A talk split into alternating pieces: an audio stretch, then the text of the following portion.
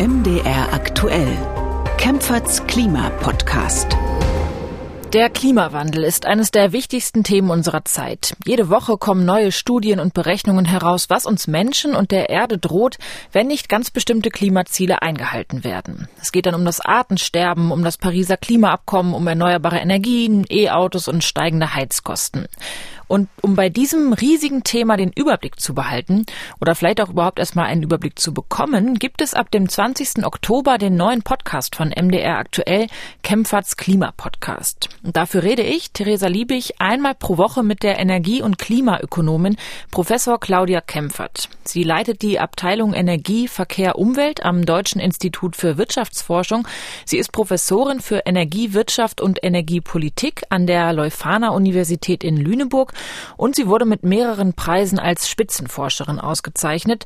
Zuletzt bekam sie den Vordenker Award 2020. Und mit ihr bin ich auch jetzt verbunden. Hallo, Frau Kempfert. Hallo, Frau Liebig.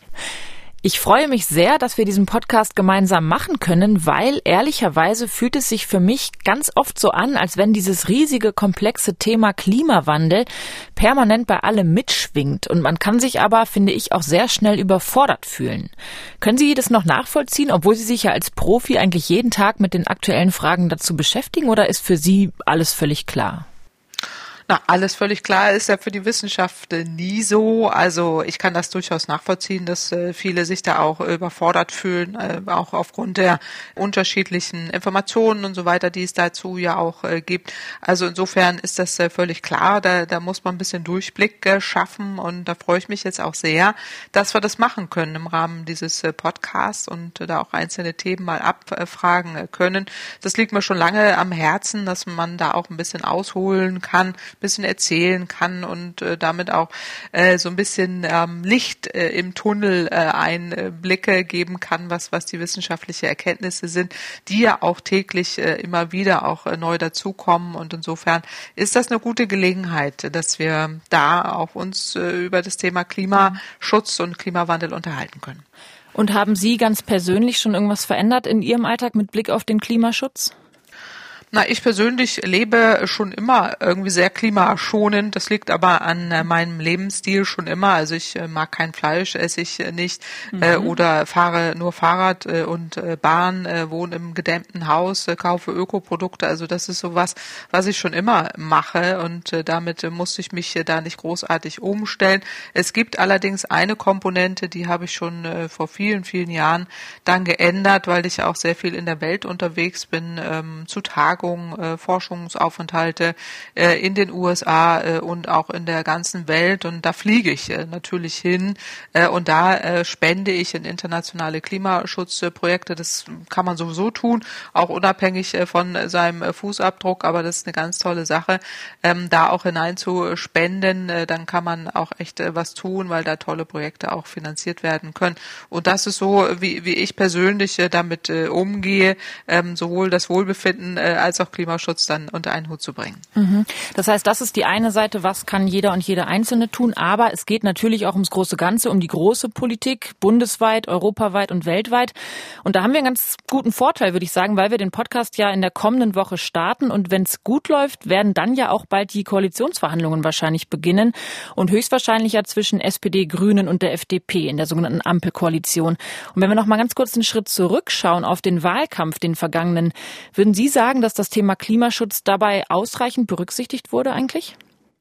Na, eindeutig nein. Also ich bin da sehr enttäuscht von dem Wahlkampf. Da hätte ich mir deutlich mehr versprochen. Also es wurde ja insgesamt sehr wenig über Inhalte geredet, sondern eher über Bücher, Charakter und äh, sonstige Verhaltensauffälligkeiten.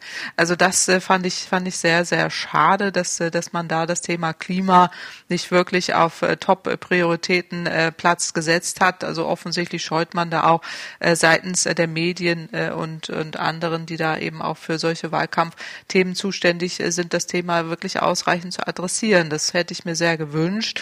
Ähm, muss man auch nachholen, weil wir haben ja einen enormen Bedarf. Die Zeit drängt. Wir müssen ja umstellen. Wir müssen Dinge verändern. Äh, wir müssen die Emissionen senken. Also da muss jetzt sehr viel passieren, auch in kürzester Zeit. Also insofern hätte ich mir da tatsächlich mehr einen Klimawahlkampf äh, gewünscht. Äh, und äh, jetzt äh, muss man debattieren und dann auch im Rahmen wahrscheinlich der Koalition äh, wird darum gestritten, wie man dann eben diesen besten Weg auch gehen kann. Und was ist so die allerwichtigste Weichenstellung für die kommenden vier Jahre? Also was ist Ihre Minimalforderung? Was muss wirklich jetzt in dieser Legislaturperiode auf jeden Fall passieren und umgesetzt werden?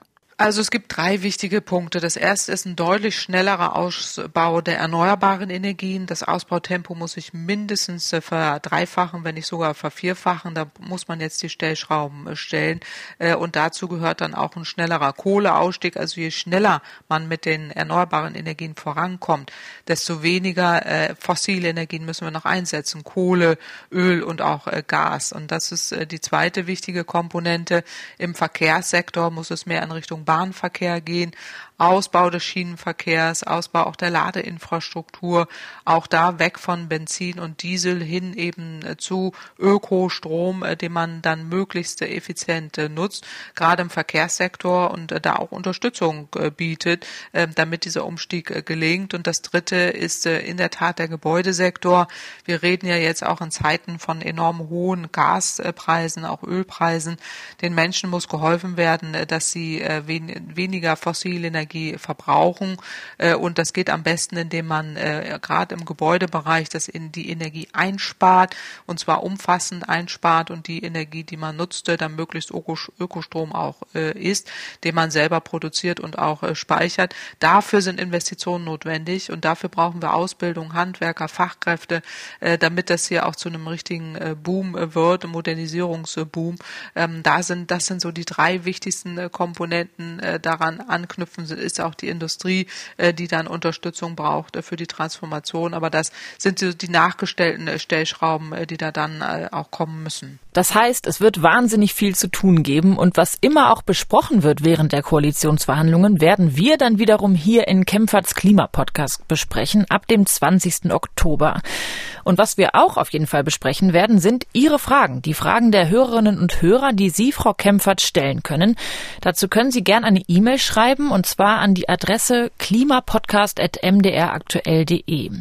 Und da ist es ja tatsächlich ganz egal, ob es jetzt um Windkraft geht, um Plastik- oder Glasflaschen, um Heizkosten. Ich glaube, Sie hatten mal in einem Vorgespräch gesagt, es gibt eigentlich fast keine Frage, die Sie noch nicht gestellt bekommen haben. Kommt das ungefähr hin, ja?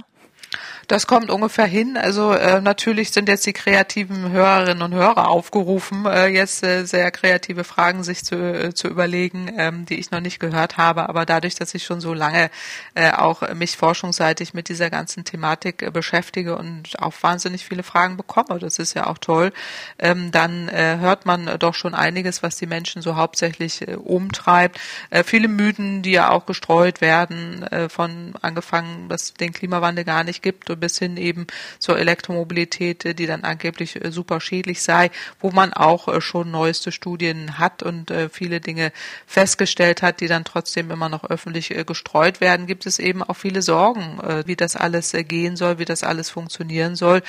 Und da gibt es dann genügend Punkte auch zu besprechen. Und ich freue mich da auf viele Fragen, die da hoffentlich kommen, die wir dann auch hier bearbeiten können. Das machen wir und zwar ab dem 20. Oktober und dann gibt es jede Woche mittwochs eine neue Folge von Kempferts Klimapodcast, auch mit Ihren Fragen an Claudia Kempfert. Für heute danke ich Ihnen schon mal für die Folge null sozusagen und wir hören uns dann zur ersten inhaltlichen Folge von Kempferts Klimapodcast. Den gibt's dann auf MDR aktuell mit mir, Theresa Liebig und mit Claudia Kempfert. Vielen Dank für das Gespräch, Frau Kempfert, und bis nächste Woche. Danke Ihnen und ich freue mich auf nächste Woche. MDR aktuell. Kempferts Klimapodcast.